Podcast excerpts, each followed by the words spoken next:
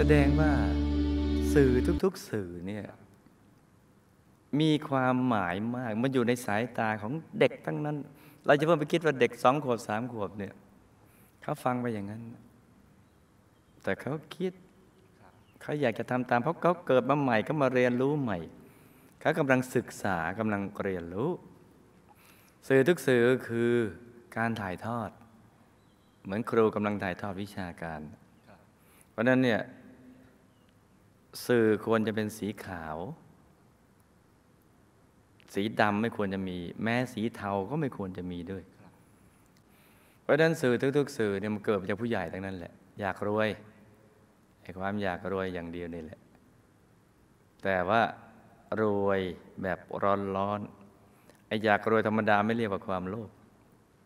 แต่รวยด้วยวิธีที่ผิดๆอย่างนี้เนี่ยเห็นแก่ตัวอย่างนี้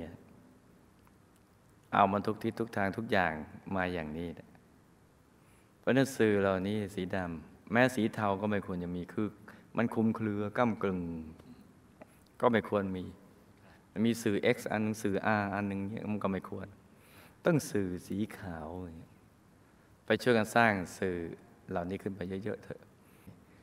ถ้าหากไปช่วยกันทำสื่อสีขาวเกิดขึ้นมามันก็สิ่งดีๆ มันก็จะเกิด